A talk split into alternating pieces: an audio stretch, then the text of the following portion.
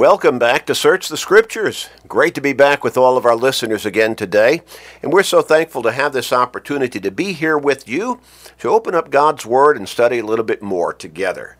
From those rich teachings and truths, those commandments, but also those promises and blessings, those encouragements that God has laid out for us. Oh, yes, there are also corrections and chastisements. But all of that, when you put it all together, is God's communication to us as to how to live the best life with the greatest hope and the best direction that anyone could possibly live on this earth, and again with the greatest hope, and that is of being with God forever in eternity, through eternity in heaven.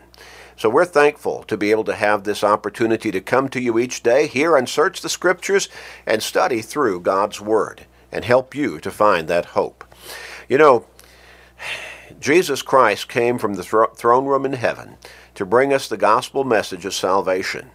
And as we understand that message, his death, burial, and resurrection, as we understand how he wants us to come to him through that message, and that is in repentance of our sins, confession of our faith in him as God's Son and our Lord and Savior, and surrender to him in baptism, at which point the blood that he shed on the cross cleanses us of the guilt of our sins, then we begin to live a new life in Him, one with a spiritual focus and emphasis, one in which we have been reborn, as Jesus told Nicodemus in John chapter 3, verses 3 through 5, must happen.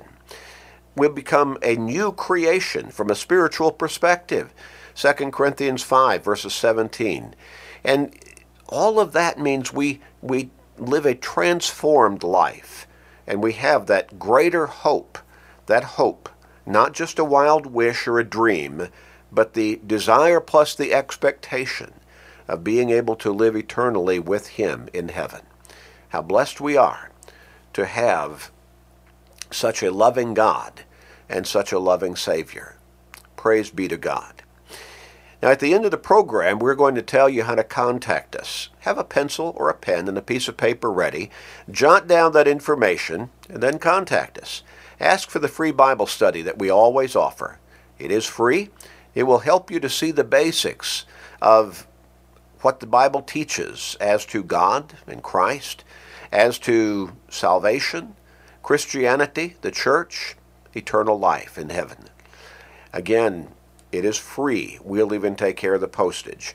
So have that pencil or pen and piece of paper ready. Jot down that information, how to contact us, and then do that.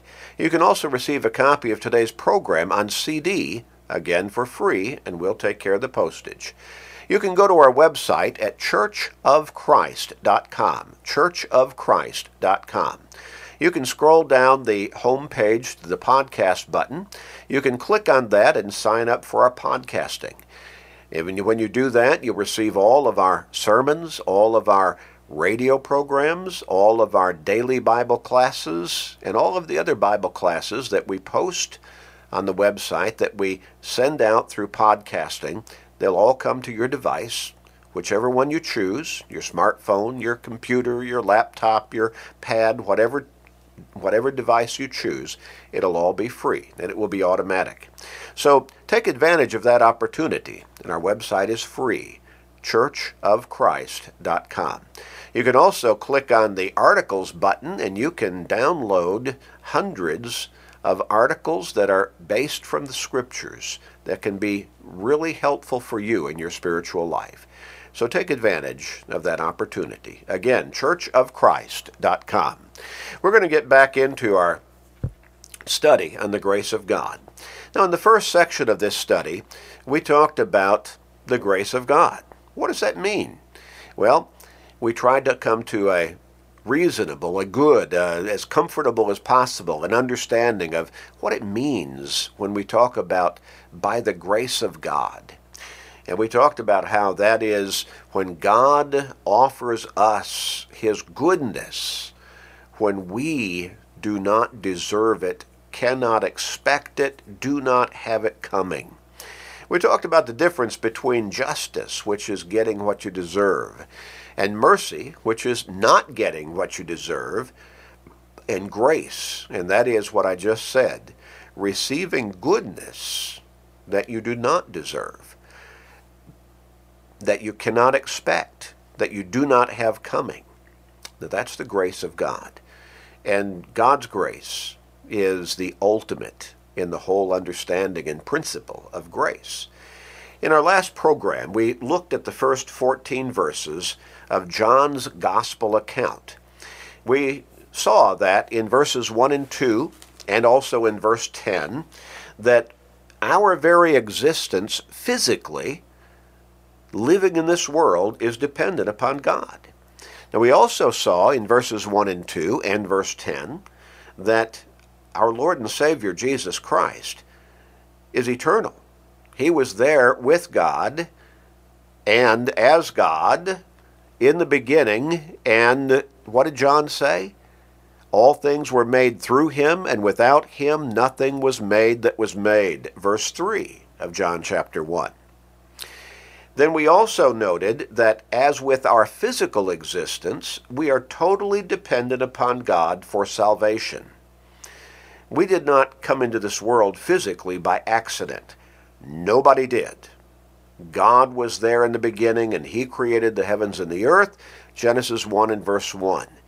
The first chapter of Genesis tell us about the days of creation and how God in a in an orderly process brought everything into being that we see around us. We did not just, and this world did not just, and nothing in this world just came into existence out of nothing or by accident. It is all by God's design. So our very existence physically is dependent upon God, and our physical existence, also our spiritual essence, is totally dependent upon God. And verses 4 through 9, when it comes to salvation, when it comes to eternal life, we cannot bring that about by ourselves. We don't have that ability. We don't have that power. We don't have that authority. It is totally by God's grace. Beginning with verse 4 In him, that is, in Christ, was life, and the life was the light of men. And the light shines in the darkness, and the darkness did not comprehend it. There was a man sent from God whose name was John. This man came for a witness to bear witness to the light. That is, John, the immerser, the cousin of Jesus, from a human perspective, came to prepare the way for the coming Savior by teaching that he was on his way, that he was coming, that all through him might believe. He, that is John, was not that light, but was sent to bear witness of that light. That was the true light, which gives light to every man coming into the world. Now, that is, Jesus is the true light of the world, in that he came with the light of the gospel message of the truth of God. He came bearing that light of salvation and eternal life so that humankind could have the opportunity, by God's grace, to live forever in heaven. He was in the world, and the world was made through him, and the world did not know him. Unfortunately, most people do not come to the Savior in the way that the Savior has called them to come to him. In fact, most people in the world right now probably, well, a great many of them at least, do not believe in the Savior as the Savior. And even most who do still do not come to him as he has instructed that they should come to him in repentance and in obedience, surrendering to him in baptism for the remission of their sins, confessing him openly as their Savior. Most people do not come to him, even those who would say they believe in him. So he came to his own, and his own did not receive him. That is, the Israelites, the Jewish people, who should have been prepared for his coming and looking forward to it. They rejected him for the most part. By and large, the vast majority did not accept him as the Savior. He was not the Savior they were looking for and wanting. They were looking for some physical Savior. He came as a spiritual Savior.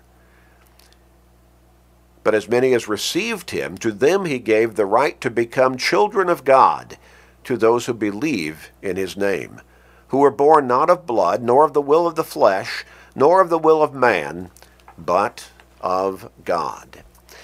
Now, I wanted to take a few moments during our time together today to just highlight those last two verses, verses 12 and 13. Because you see, most people, they think of everybody in the world as children of God. Maybe from the broadest, loosest conception of that particular phrase, children of God, maybe that's accurate. In that God created mankind and created us in his own image with a soul with a spiritual being within our physical being, one that can live forever with Him in heaven. But now, look at look at uh, verse 12 again there in John chapter 1. As many as received him, that is, as received Christ, as God the Son, as the Savior, to them he, beca- he gave the right to become children of God to those who believe in his name. You see, you don't become something that you already are. We need to understand the fundamental truth behind what John writes there. In the most important sense of being a child of God, most people are not children of God. Again, if everybody is a child of God, then what in the world was John talking about? Writing by inspiration, being guided by the Holy Spirit to write what he wrote. What in the world did he mean when he said, As many as received Jesus as the Savior, to them he gave the right to become children of God? You see, again, I emphasize you don't become something that you already are. Well, the Apostle Paul wrote along this line in Romans chapter 8, beginning with verse 14. He said, For as many as are led by the Spirit of God, these are the sons of God. Now you see, a whole lot of people are not walking by the Spirit. The guidance of the Holy Spirit communicated to us through the Scriptures. They're living a worldly life. They're not living a faithful life. As many as are led by the Spirit of God, these are the sons of God. For you did not receive the spirit of bondage again to fear, but you received the spirit of adoption, by whom we cry out, Abba, Father. The Spirit Himself bears witness with our spirit that we are children of God. How do we become children of God? God adopts us into his family, adopts us as his children. Paul says so there. Now, again, you don't become something that you already are, and you, you don't adopt your own children. They're your children. There's no need to adopt them. But Paul says that as we become Christians, as we come to God through Jesus Christ, his way, God adopts us as His children. Paul brings that out again, uh, again in Galatians chapter 4. And so in verse 2, he says, uh, verse 3 rather, he says, Even so we, when we were children, were in bondage under the elements of the world. But when the fullness of the time had come, God sent forth his Son, born of a woman, born under the law, to redeem those who were under the law, that we might receive the adoption as sons. Again, you don't adopt your own children. So when John brings out here in John chapter 1 and verse 12, as many as received Christ, to them he became the he, to them he gave the right to become children of God, to those who believe in his name. Now, the idea of believing there is not just intellectual uh, understanding and agreement, but believing to the point of coming to Him through repentance and confessing our faith and being born again through baptism into Him and living that new life in Him as a Christian. Those who come to Him in that way have the right to become, or they are adopted by God, by God as His children, they become His children in this most important and profound spiritual sense. So we're completely dependent upon God for not just our physical existence, but we're totally dependent upon God for eternal life, for salvation. Now, all of this, again, is by the grace of God, by His grace and by His grace alone. In verse 17 of John chapter 1, for the law was given through Moses, but grace and truth came through Jesus Christ. You talk about the personification of grace. That was Jesus coming into this world as the Savior. That's God's grace demonstrated to mankind, offered to mankind in the most graphic and visual way that we could possibly imagine. Jesus Christ, the fulfillment of God's grace.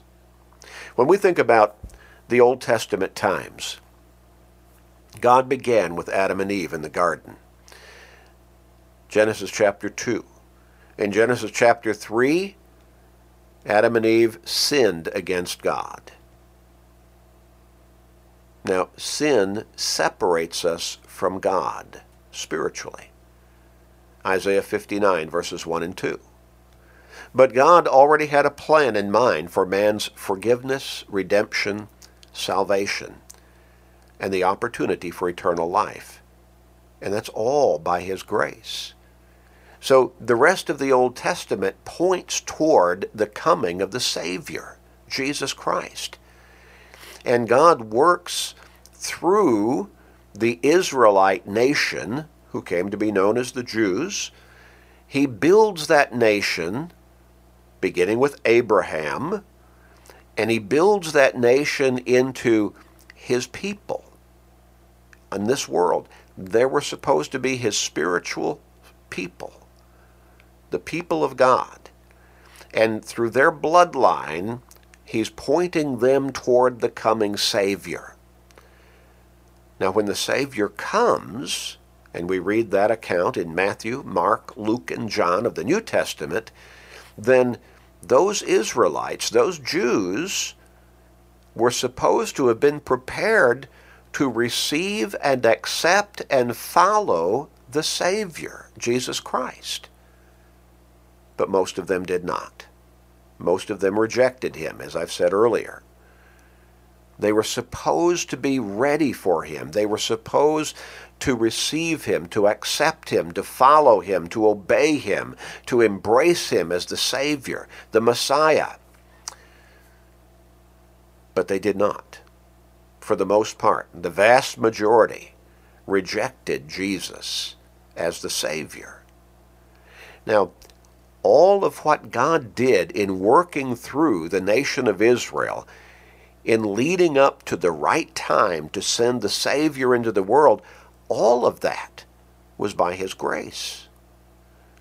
And again, the ultimate fulfillment of His grace was sending Jesus into this world as the Savior, to go to that cross and die thereon as the perfect one time for all time sacrifice to pay the price for the guilt of the sins of all mankind for all time.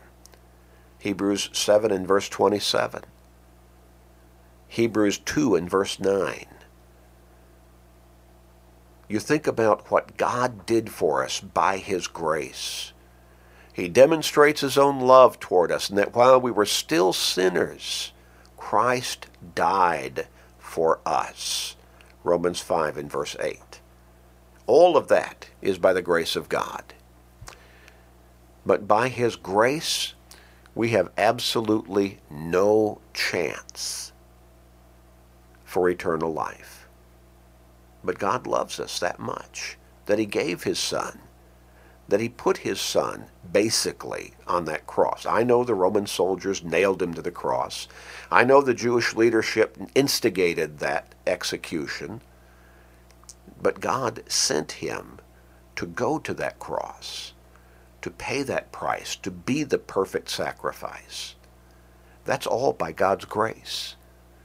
We did not have that coming. We did not deserve God's grace extended to us in that incredible way. We did not deserve it. We could not expect it in and of ourselves. There was no way that we as sinners could forgive or bring about our own forgiveness because we were sinners. But God, by His grace, made the way for us to be forgiven through Jesus Christ. That's what Jesus going to that cross was all about. And as we're baptized into Him, buried with Him in baptism, as Romans chapter 6, verse 3 says, then the blood that he shed on the cross cleanses us of the guilt of our sins. Acts chapter 22 and verse 16, Ananias came to Saul of Tarsus. Ananias had been sent to teach Saul by the Lord himself. And he said, Why are you waiting? Arise and be baptized and wash away your sins, calling in the name of the Lord. And in that act of obedience and surrender, we are born again. Romans chapter 6, verses 3 through 5. We are made new. 2 Corinthians 5 and verse 17 we put our Lord on in baptism. Galatians 3 and verse 27. Oh, we become a different creation spiritually. And we have all the hope that God wants us to have to be with Him forever in heaven. And that's eternal life. Praise God. Praise God. We'll continue our study next time. Let's pray together now. Our Father in heaven, dear Father in heaven, thank you for giving us hope. Thank you for giving us the opportunity of eternal life through Jesus Christ, your Son, our Lord and Savior. Guide us and help us to embrace that hope that opportunity obediently and faithfully. Please guide us in this.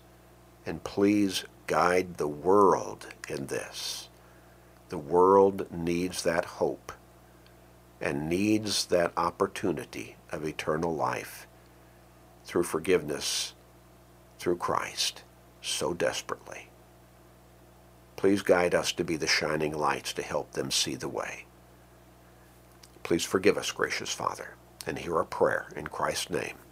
Amen.